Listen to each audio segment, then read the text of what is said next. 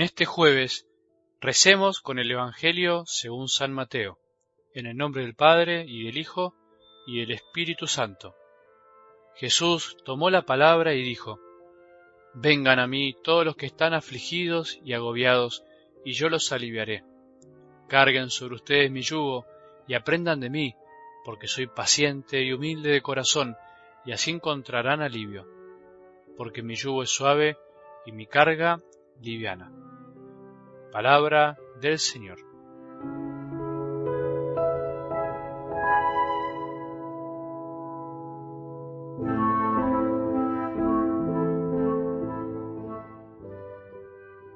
Dice de alguna manera la tradición de la Iglesia que en los comienzos del cristianismo los paganos decían con admiración sobre los cristianos, miren cómo se aman.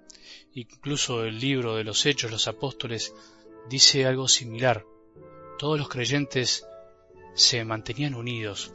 Esto no es la expresión de una utopía o solo de un ideal alcanzar, sino de una realidad que es posible vivir, que se vivió y que se vive en muchas comunidades cristianas.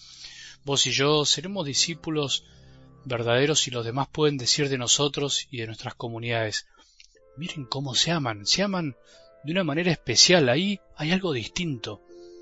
Esto debería ser nuestro distintivo, nuestro sello, porque si no amamos como nos ama Jesús, si no nos amamos como nos ama Jesús, de nada sirve que hablemos de Él.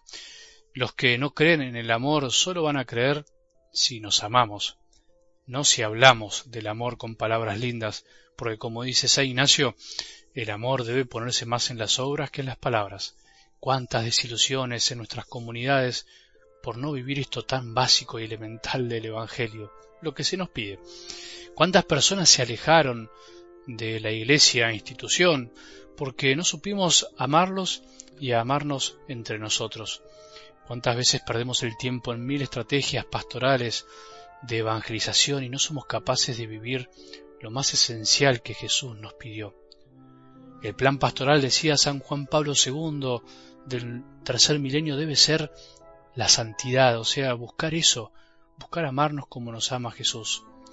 Por eso Jesús les ordenó que no llevaran para el camino, según el Evangelio del domingo, ¿te acordás?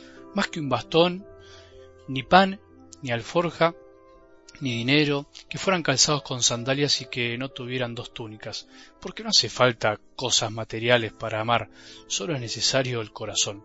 Eso decía el domingo, dije recién, que para llevar su amor no hacen falta muchas cosas, sino el deseo de amar y ser amado, el deseo de mostrar con la propia vida que todos fuimos creados para asemejarnos a Él. Este debería ser nuestro mayor anhelo en una comunidad cristiana, no buscar tener más de lo que tenemos por ambición, no buscar más de lo que necesitamos y fundamentalmente andar de dos en dos, amando y reflejando el amor de Jesús, el buen olor de Jesús para todos lados. Hoy podemos detenernos en tres momentos de algo del Evangelio, de este Evangelio tan cortito, tan lindo pero tan sustancioso, no importa que sea corto. Acordémonos que una palabra del Señor bastará para sanarnos. Con solo escuchar una palabra que el Señor nos quiera decir, Él puede tocar nuestro corazón y ayudarnos a caminar en este día y durante toda la vida. Como me decía un amigo cuando estaba enfermo, ánimo, Padre, cuando yo estoy enfermo, levanto la mirada al cielo y me acuerdo de esto y digo, una palabra bastará para sanarme. Y me animo, me decía, y a mí me animó, me animó a escuchar la fe de este gran amigo que tiene tanto fervor en el corazón. Primero Jesús dice entonces que vayamos a Él, vengan a mí. Él nos invita a ir a Él, nos invita a darnos cuenta que de alguna manera todos tenemos o tendremos alguna vez aflicciones y agobios. Por eso para ir a Él hay que sentirse de algún modo necesitado, sentirse con alguna aflicción, agobio. No es que tenemos que buscar sufrir, obviamente, pero sí debemos darnos cuenta que todos de alguna manera sufrimos de algún modo escondido incluso y que no nos damos cuenta. Lo que pasa es que la vida de hoy parece que nos tapa todo, vivimos anestesiados, llenos de analgésicos espirituales que hacen que no nos demos cuenta, o pseudo espirituales, pero que en el fondo siempre nos falta algo. ¿Qué persona puede decir que en algún momento de su vida no tiene alguna aflicción, algún agobio? Por ahí vos estás sufriendo en este momento, en algún sentido, tal vez la pérdida de un ser querido, estás sufriendo tus propias debilidades, tus pecados, el agobio de tu trabajo, de tu estudio, de tu incapacidad de hacer lo que quisieras, o te cuestan muchísimo las cosas. Bueno, anda Jesús. Jesús nos está diciendo, vení, vení a mí, que yo te voy a aliviar.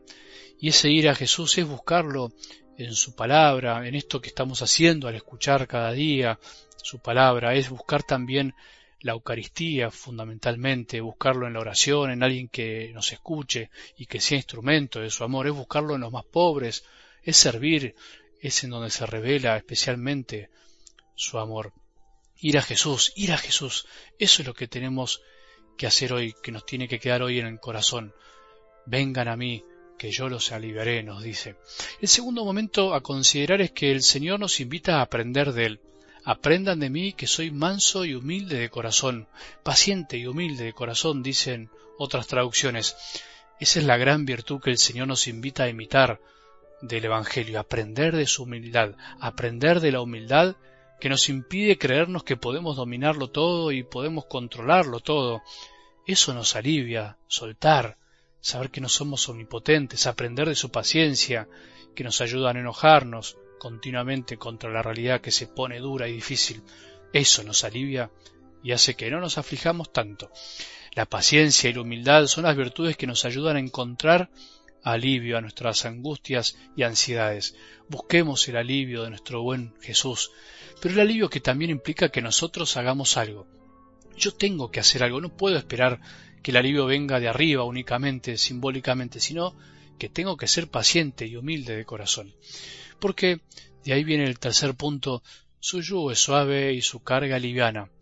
Él nos propone no agobiarnos con más problemas o cargas que tenemos que llevar, sino al contrario, nos propone una carga distinta, no la carga que nosotros mismos nos inventamos, esa carga que nos pesa porque somos nosotros los que armamos y proyectamos nuestra vida calculándolo todo, porque somos el centro de nuestras propias vidas, sino la carga que nos propone Él, que en definitiva es la carga de la paciencia y de la humildad, la del amor.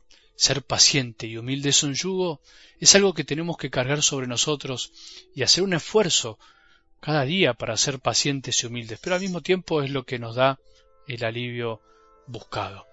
Nos da la paz porque solo el paciente y humilde tiene paz.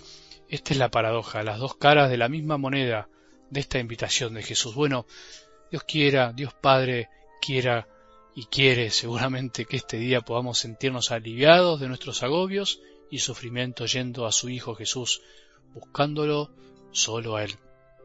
Que tengamos un buen día y que la bendición de Dios, que es Padre misericordioso, Hijo y Espíritu Santo, descienda sobre nuestros corazones y permanezca para siempre.